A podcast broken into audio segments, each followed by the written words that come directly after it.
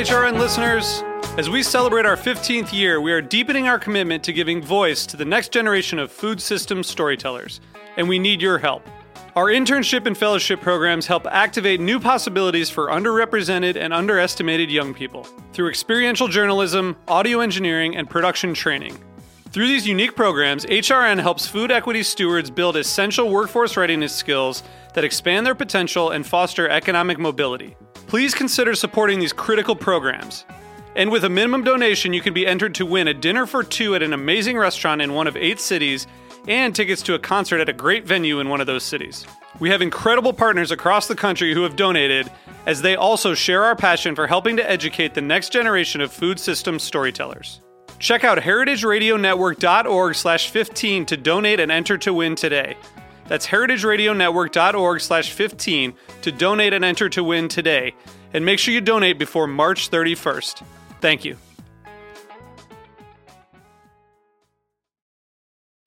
Two percent, two percent, two percent. Uh, the 2%'s right over here. Oh, hey, Jenna. I didn't know you shopped here. Uh, yeah, anything to support local food. Know what I mean? I definitely do. Though that's not the only thing you do in the name of Good Eats, obviously. Well, true. I also host Eating Matters every Wednesday at 5 p.m., where we talk about food policy and how it impacts all of us. Be sure to tune in. All right, gotta get the plug in there. I get it. Yep, I'm hashtag shameless. You know what else you can do to support the local food community, right? Well, yeah, make a donation to Heritage Radio Network, the world's pioneer food radio station. That's right. And I gotta call you out on the whole local thing. What do you mean? Well, the Farm Report, A Taste of the Past, Japan Eats, those are shows that take you around the country and the world. I'll give you that. So, how can listeners give their support? It's pretty easy. Just go to heritageradionetwork.org and click on the big red heart in the top right corner. It's pretty easy from there. Thanks. Today's program is brought to you by the International Culinary Center, offering courses that range from classic French techniques in culinary, pastry, and bread baking to Italian studies to management, from culinary technology to food writing, from cake making to wine tasting. For more information, visit culinarycenter.com. This is Chef Emily Peterson, host of Sharp and Hot. You're listening to Heritage Radio Network, broadcasting live from Bushwick, Brooklyn. If you like this program, visit heritageradionetwork.org for thousands more.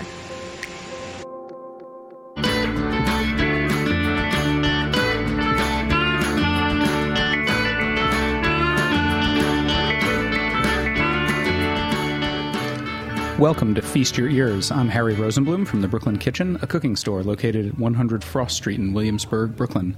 Join me every Wednesday as I talk with people about what they do and how it influences their personal food stories. This is a show about people, life, and food. Please take a moment to like the show on iTunes if you're so inclined, and feel free to reach out to me if you have any questions. You can reach me via email, harry at thebrooklynkitchen.com, and you can follow me on social media at the Foodballer. Today is episode number 36 of Feast Your Ears, and I am joined by phone uh, by a man that I would describe as probably the hardest working man in food in New York City. Um, I had the pleasure to first meet Claus Meyer when he came to New York uh, to get started on his vast number of projects that he's doing here. Um, he is a chef, entrepreneur, tastemaker, author, TV host, one of the creators of what we now describe as New Nordic cuisine, uh, one of the founders of Noma in Copenhagen, often regarded as the best restaurant in the world. And Claus moved to New York last year with his family and is working on a number of projects here uh, that will add to our city in ways that I don't think we even quite realize yet. Um, inside of Grand Central Station, he's already opened Agern, a fine dining restaurant, along with a hot dog stand. Soon, next week, that will be followed by the Great Northern Food Hall, which is taking over part of Vanderbilt Hall, for those of you that are familiar with Grand Central Station. And Meyer's Bakery is taking New York by storm, baking Scandinavian specialties, among them brown bread, which I know is beloved by Danish expats. I have a few who used to work for me who were so excited when he finally brought their beloved uh, Scandinavian bread here. He's also opening a commissary in Queens to supply the Grand Central projects and a restaurant and cooking school in Brownsville, Brooklyn. Uh, that is a lot of stuff, and it barely covers the pro- it doesn't even cover the projects he already still has going on in Denmark while he's here in New York. So after that long introduction, thank you, Claus, for taking the time out of your busy day trying to get your next project open to join me on the phone. Thank you. I'm breathless. um, so I am I'm very excited to have you on the show. I know that earlier this week you did uh, an episode of the morning after here on Heritage Radio, and I would encourage everyone who's listening to also listen to that show.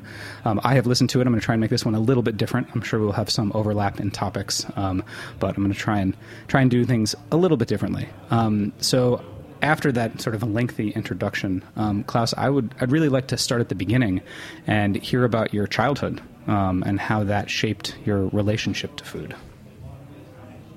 You know, I I, um, I grew up in in what is considered the darkest period of Danish food history was the post Second World War era, where nobody knew anything about uh, uh, sort of um, the health aspects of food, organic uh, agriculture, or any issues related with industrial farming. Uh, it was a period where everybody just wanted to everybody just wanted to buy some cheap food, and, and my mother just wanted to get it in a hurry. So we basically bought frozen vegetables from Eastern Europe and uh, frozen meat, and everything was packed in mass in in in, in, in dried breadcrumbs and deep fried in, in margarine packed with trans fatty acids. And I believe my mother in average spent 10 to 15 minutes on cooking, and we would spend some 10 minutes on on, on eating the meal almost uh, in, in, in silence. And um, hmm.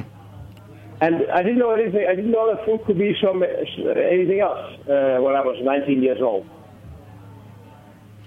So, I mean, I, I, think that a lot of people would imagine, and, certainly there are many, many chefs and people sort of who've risen to the to the heights that you have in the industry, who you know have great stories about cooking with grandmother and living on a farm and all of these things.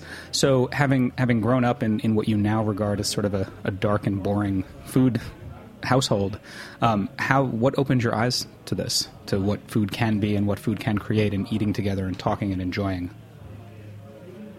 So for me, it was one year spent in France. I, I didn't know what I wanted to do with my life, I I went to Paris. I found an opportunity to work as an au pair with a dentist in the 17th uh, arrondissement. And um, with him, I stuck myself probably on a toothpick, on, on a, yeah, a sort of a metal instrument that he would be working with in, in the mouth of his back. And um, I got hepatitis.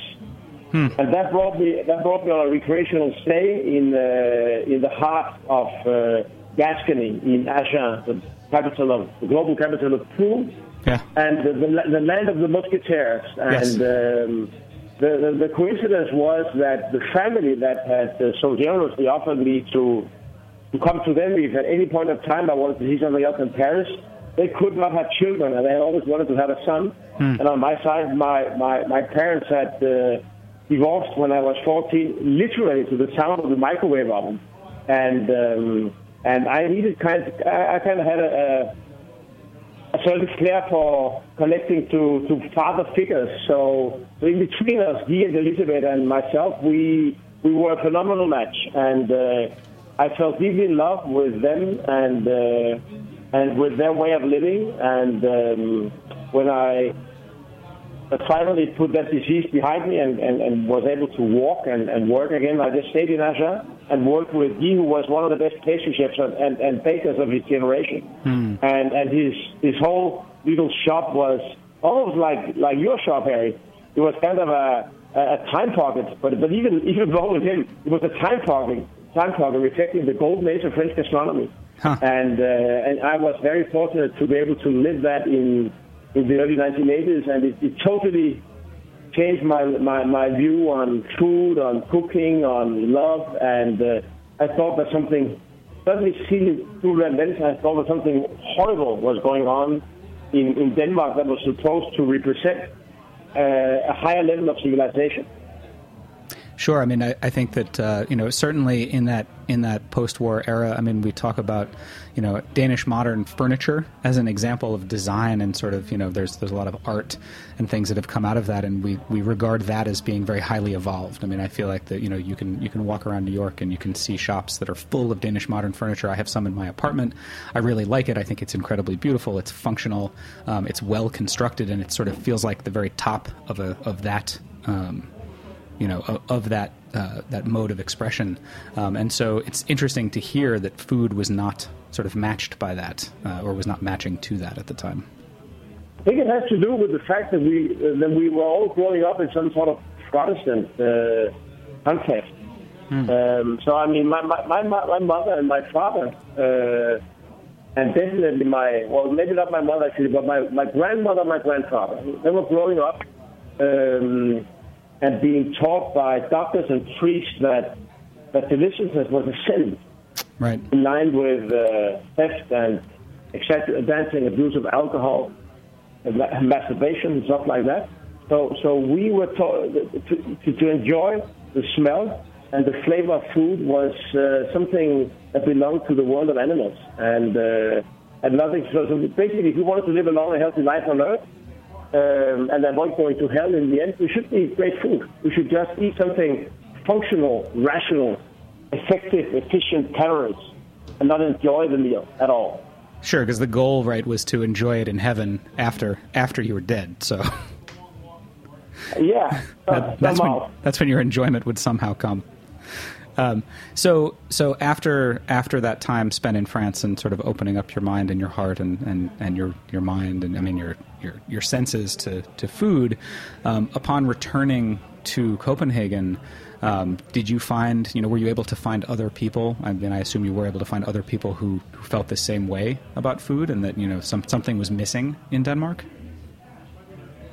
I felt almost alone hmm. at the time um, because all Danish chefs would be cooking, or everybody would be cooking in the name of Danish food, whatever that was, would be just cheating on the weight and using uh, semi-industrial products, and, and there was absolutely nothing at that time that had to do with our roots that represented anything great. The only great food that you could find in Denmark in the in the in the 80s was uh, very little snobbish, fine dining French food cooked up by French chefs who wanted to live in Denmark, and they would be importing foie and Bresse chicken and uh, you know every, every, 50% of the ingredients from France. Um, so I almost felt, uh, I felt a little bit alone because for me, it was not a matter of, of serving extremely luxurious meals to rich people. It was basically that for me, cooking was a matter of love. I, I, I wanted other people to feel what I felt when I suddenly was invited into the French food culture. It was on the one hand about the flavor of an, a phenomenal bread, an outstanding milk cheese, or a great uh, bourguignon, uh, but it was also a matter of connecting to people, spending time together, being present, and and uh, and sharing a wonderful uh, moment. And I felt literally that at that time I was almost the only person in the country um, walking um, that uh, that idea, and, and, maybe that was why pretty early in my life, without at all being a professional chef, I was I'm autodidact. I'm autodidact baker and chef uh, I, I, suddenly found myself, uh, you know, doing national cooking shows on, on national television. Yeah. So, can you tell me how how is it different now? I mean, I know that you're you're going back to Copenhagen um, at the end of July, um, you know, for for a visit, I assume. So, you know, fast forward to 2016, when you go back, what will you find there in terms of food? What you know, what have you worked to create, and obviously other people have followed followed and worked with you and worked in your footsteps. Yes, I mean, what, what, what has happened ever since, um, and a lot of it is not only due to my personal efforts, is that, uh, that the Copenhagen food scene and our country as such, in, in, in spite of its, uh, its very limited uh, amount of people, we only 5 million inhabitants in Denmark. Uh, Denmark and, and, and notably uh, Copenhagen has grown into one of the most vibrant food cities in the world, you would have, you know, almost as many restaurants open every week as in New York.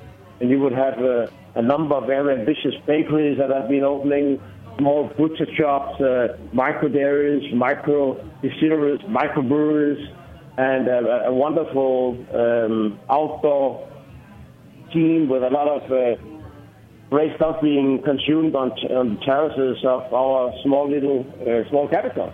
So a lot has happened in those uh, in those 30 years, and in particular in the last 15 years. It sounds it sounds amazing. Um, you know, I would love I would love someday to visit it. It's certainly, you know, what you describe it as being like now. I think um, I think people don't understand that it hasn't just always been that way. I think that uh, at least in having grown up here in the states, you know, I went to France when I was 16 in the in the early 90s, and remember very clearly feeling sort of a world opened up to food in a similar way that that you describe of having great cheese and having great bread that wasn't really available in the U.S. You know, except in very specific places at the time. But I think that our sense, um, you know, being the sort of you know um, myopic Americans that we are, is to think that all of Europe was like that.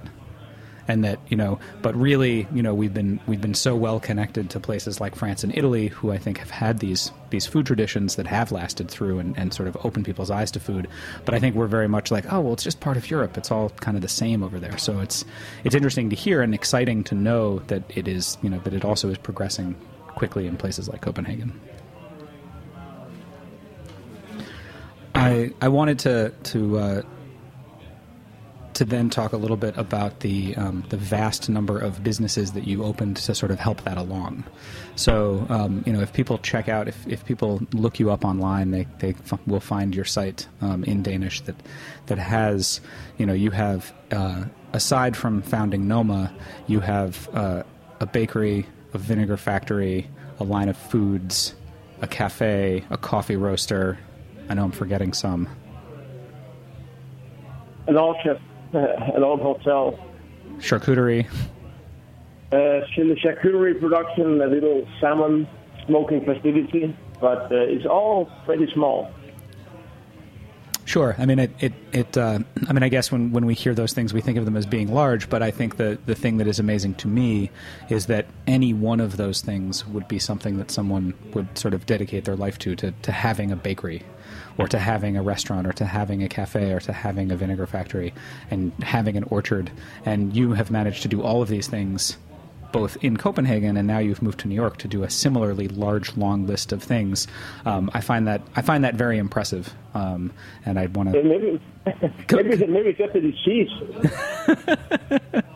I think it's. I think we talked about this when we first met. It, I'm not sure it's single, Harry. I'm not sure. I'm not, I'm not sure it's only good. I mean, the main reason, I'm sure that, that if I, I mean, I'm, I'm very admirable for that baker or that butcher or that vinegar maker that you talk about that, that spent his or her entire life full of integrity, dedicating all their thoughts, all their attention, all their energy to that one single project, and, and that reflects all of them. I, you know, I kind of envy that, but um, so, so I'm not sure that it's, it's, it's black and white, and um, or what I'm doing is something magical, but um, the reason why it ended up like that in Denmark is that my aim was not to grow the, the biggest bakery or the most profitable uh, vinegar factory or the most uh, efficient cafe. My idea was always to to kind of release unreleased potentials in different categories in order to engage other people in coming into that field and getting the best out of it. So I never saw myself as, as some Uh, the builder of an empire, but more like an enzyme that through this kind of approach and my, my specific sense for creating demand when there was no demand for quality. By, by, by opening up the opportunities and, and, and starting a conversation that would then hit the media about the, the, the potentials for vinegar or the potential for bread relative to where we came from. That, that, that, my idea was to fertilize the Danish food culture through that kind of energy, not to grow a big company. So uh, this was a specific reason why it ended up like that in Denmark. And it, I mean, and that's a it's a great distinction. I, I really appreciate your view, um, and I think it's really important that that it is not that you set out to have this sort of giant company or to have do all of these things and to conquer other companies, but really to serve a need in a community that you identified, and through serving that need, it has become successful because, in fact, clearly you were correct that there was an interest in having better bread or an interest in having vinegar or an interest in having responsibly sourced food and that is what you that that is where you based it from um, I think that, that that's a very important distinction. I think that what we're seeing now, sort of generally in food, is that some people choose that way, and some people choose the way of you know the startup, where you know let's make this thing, and let's make it big, and let's get a bunch of money behind it, and then we'll sell it. And I think those are very different. Thank you. Uh, we're going to take a we're going to take a short break um, and hear from one of our sponsors, and then when we come back, actually, I want to shift our focus to to now to the to the current projects you have coming up in New York. Yeah, perfect.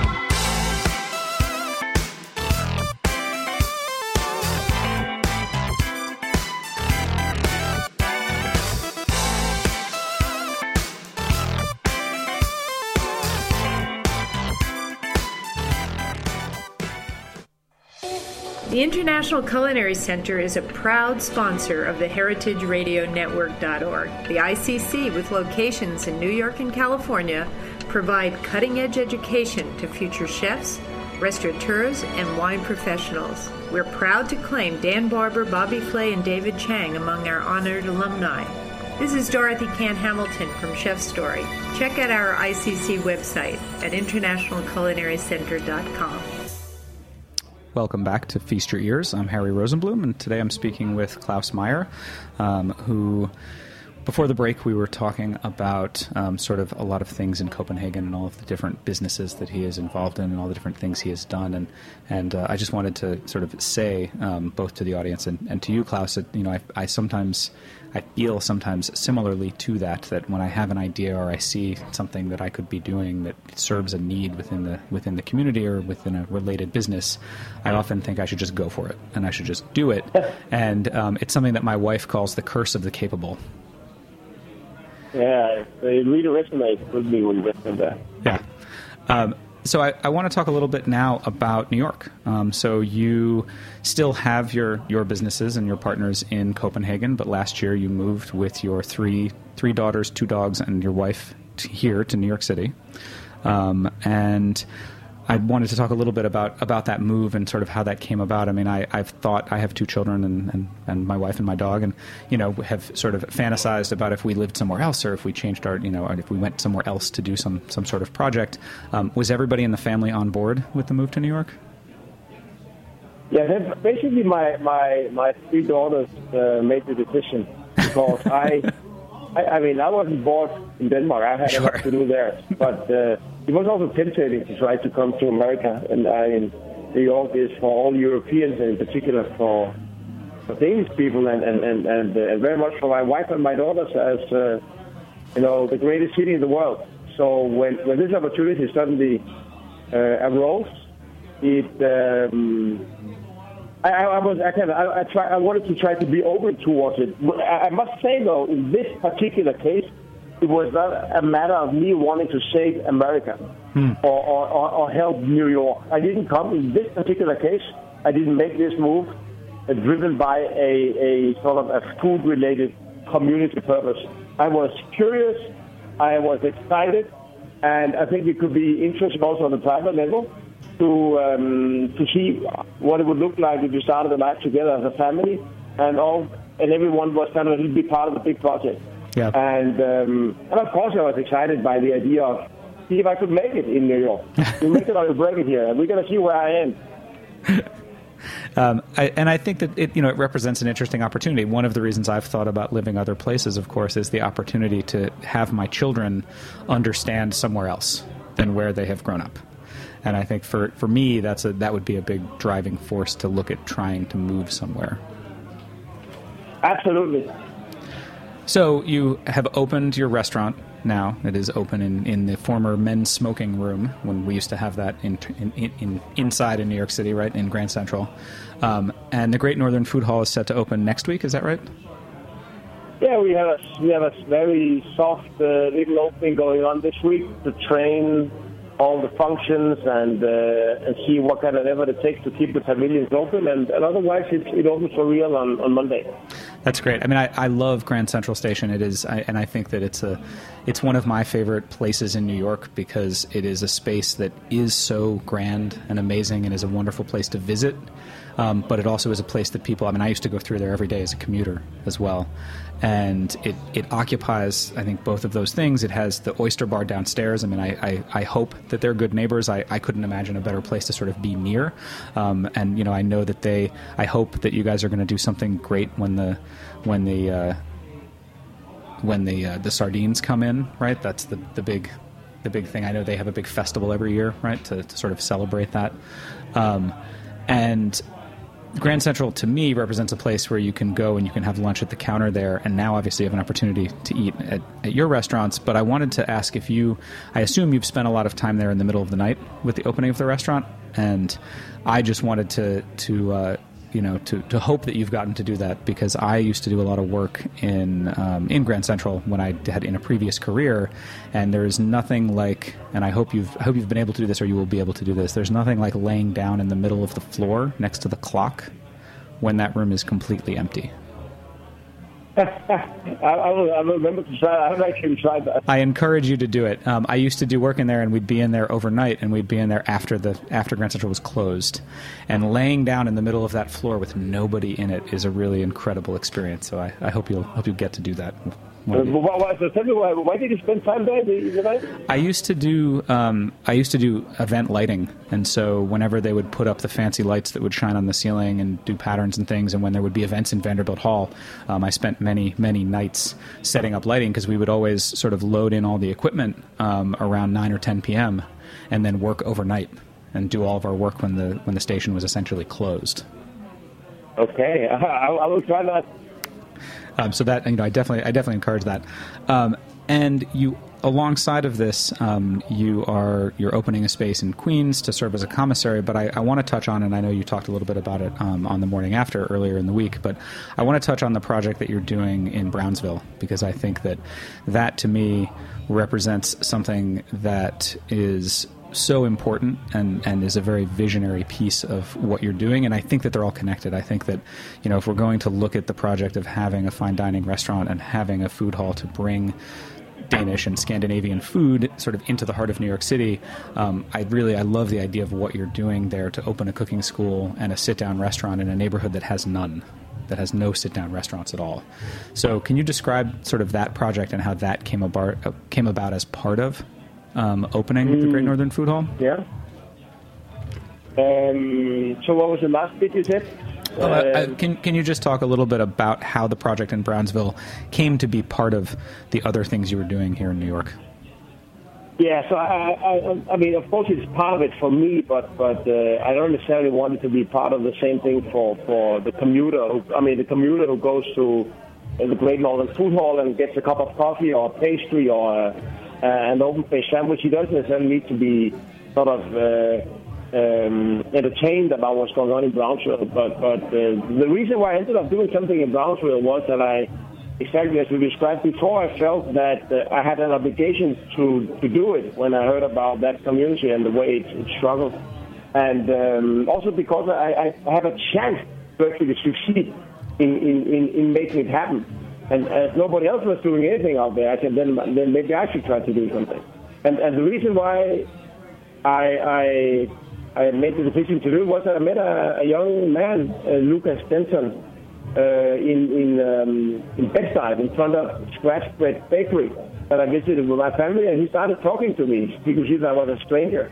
And then we ended up talking for five, ten minutes when we were both waiting for a portion of, of wonderful grits from the, the head baker and owner of, of the sadly closed restaurant, Matthew Tilden. Yeah, Matt, and, Matt used and, to make the uh, amazing that, stuff. That grits, I can tell you, was worth waiting for. It yeah. was so good that I brought Matthew to Denmark for the Appelflower Festival of the year after, just to make that grit for the for the festival um, participants. But Lucas, Lucas and I started talking to each other, and I shared with him my dream to do something explicit for people I would have no connection to. And then he mentioned Brownsville. He had been working for the New York City's um, Committee of Human Rights for a year and a half and studying gentrification. And, and he just uh, had identified that so many things was so wrong, and society had basically left down Brownsville. Um, and um, and then I asked myself, what kind of organization would be the proper structure for doing something in Brownsville? And Lucas and I had uh, a number of conversations about. We didn't know each other, but he eventually ended up being my first employee in, Brown, in, in, in New York. And, and we have had, you know, for two years we've been discussing how to approach this correctly. And and um, you can see it as we being, um, we are bringing, we're trying to bring the resources to Brownsville that that that that Brownsville needs to uh, to kind of take itself out of poverty. Out of, out of, out of uh, poverty. The idea is that we don't come there, we don't solve the problems, we don't bring food, we don't uh, cook our recipes. We, we we come with our knowledge, some seed money, uh, and then we try to get this um, bakery and restaurant and food school up and running with the aim not just to create wonderful meals for Brazilians, meals they can afford, and uh, and to give uh, 60 students per year a diploma and a high way to this industry, but also to impact the lives of people outside the, the walls of our little uh, restaurant. Um, I, it, it sounds incredible. So, so that project is is that restaurant open now or not yet? No, no, right now we are we are um, starting the build out of a 5,000 uh, square feet space on Belmont Avenue, uh, and in the meanwhile we train the first cohort of students in a church down the street that we have rented. Um, I mean, it's not, it, it's an it's an incredible project. Um, I think the I think the there's a there's a real lesson in there um, for for just about everybody. I think that we should all talk to each other more while we're standing in line to buy delicious grits or see a movie or or sit next to someone on a plane because you never know um, what is going to what is going to come out of that. And I think that uh, you know the the other piece of it for me is that I think it's it's important to. Um, to follow, you know, to follow what you believe, and you know, I think this is a, a prime example of you know you had already done a lot of things in Copenhagen and you know with the belief of serving people and you know felt like that was very important. And now this is a project that's continuing here. And uh, you know as a, as a New Yorker I thank you. I think it's a I think it's a great project. And I can't wait to see I can't wait to see it when it opens and to to visit and to and to come and come and check it out. Because it's certainly you know Brownsville is a you know it, it is a, it is well known I think um, to a certain extent by New Yorkers as a terrible neighborhood and not a place that anybody would go. I mean, there's lots of you know theoretically bad neighborhoods now. Bed Stuy was one of them when I was growing up that you would never go to that have been sort of reclaimed or reinvented, and people have opened businesses there that have gotten acclaim and gotten people to go there and visit restaurants and, and see these businesses. And I think that you know Brownsville still is a place that doesn't have that. I don't think there's you know there's probably almost nowhere in Brownsville that you could find written about in a food magazine that somebody would go visit. Well, there's, there's no sit-down restaurant. There is uh, there's absolutely nothing. A friend of mine, Robert LoCascio, though, has, has just recently also as um, as an in- incubator project uh, helped uh, a couple of young women open open uh, a cafe out there. Um, so maybe time has come for Brownsville, and I want and I need to tell you that the paradox is that I have met some of the most wonderful, warm, um, embracing, friendly people in my entire life in Brownsville. Sure. And and our our students that we work with, they are beyond fantastic, and they are so dedicated to what we're doing. And um, it is the biggest reward in my life to be kind of allowed and or invited uh, into that community and do my best to be an ensign that will help them get the best out of their lives. I'm I'm I'm very I'm beyond uh, grateful for it. Well, um, I you know, I, like I said, I can't wait to uh, I can't wait to see it when it opens. We're we're just about out of time. Um, I I thank you, Claus, so much for taking time out of the week before opening a restaurant to to make some time to speak with me. Um, is there anything? Are there any other projects? Did we miss anything that you wanted to make sure uh, you got to mention on the show? Well, we, we opened the little. We opened. I mean, you basically said it, but uh, two things though. The, the, the food in Brownsville, it'll be we we are, we, we are exploring the, the potential of the African American diet. We're basically sharing with these youngsters the idea that that that this the way they eat today and have been eating in their families since they grew up is not necessarily how their grandmas would have been eating 100 years ago. So, we, so we're, we're digging deep into that food culture and exploring how, how else Callaloo or oxtails could look like these days. Um, and the, the, other thing I just wanted to say now that you give me the opportunity to say it is that we are we opened this little boutique, this little artisanal bakery that we've worked on for the last seven months in on Driggs Avenue in Williamsburg in the middle of July. Ah, great! You're going to be my neighbor. I can't wait. Fantastic, and I, I will buy some more of your wonderful sausages. um, it sounds like I just just to sort of to say it uh, that the the project in Brownsville and sort of approaching food in a way of saying that you know the people are not eating the way that their grandparents would have eaten. It sounds to me like that matches um, fairly closely with your personal experience. you say so. So, um, well, I, uh, I thank you very much, Claus, for, for joining me today on uh, on Feast Your Ears, and uh, everybody should definitely check out. Uh, even if you only get to check out one of the many many things Claus is doing, I'm sure you'll be very very pleased. Um, and uh, and Claus, I hope to see you soon. Um, I'm excited, you know, to to continue to, to know you and to, to discuss ideas, and hopefully we'll work together uh, in the future. I would love that. Uh, thank you, everybody, for listening to Feast Your Ears, and a big thank you to Kristen Baylor, my producer here, and David Tadashore, who engineers the show every Wednesday. You can find Feast Your Ears, as well as lots of other great shows, at heritageradionetwork.org and on iTunes, and you can follow me on social media at The Food Baller. Talk to you next week.